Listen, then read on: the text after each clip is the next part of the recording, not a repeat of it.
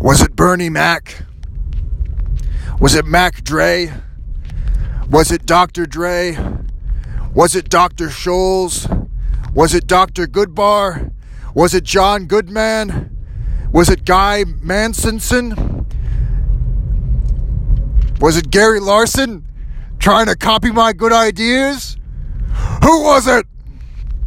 Kid, my patience is running rather thin, like an emaciated well at the edge of the Gobi Desert, where desertification is progressing apace, like a small community in Niger, which is suffering the effects of Lake Chad, Lake Chad drying up. Global issues. Was it UNESCO? Are they looking for another monument to put on their garish list of monuments? Am I some kind of world cultural heritage site?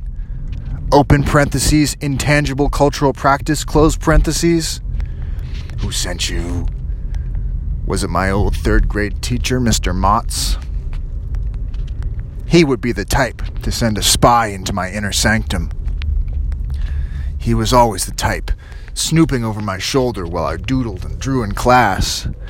And he would always he would always try and make me resume my schoolwork. So this is the same now, just on a bigger scale. Or is it? Inscrutable. Was it the mayor of Shenzhen? Because I left those mean comments on the Shenzhen site and the Shenzhen official Twitter account? Was it Andre Agassi, the famous tennis player? Was it Ronaldinho? Just because I kicked his shins that one time? That's the name of the game, kid. You should wear shin guards if you want to play soccer.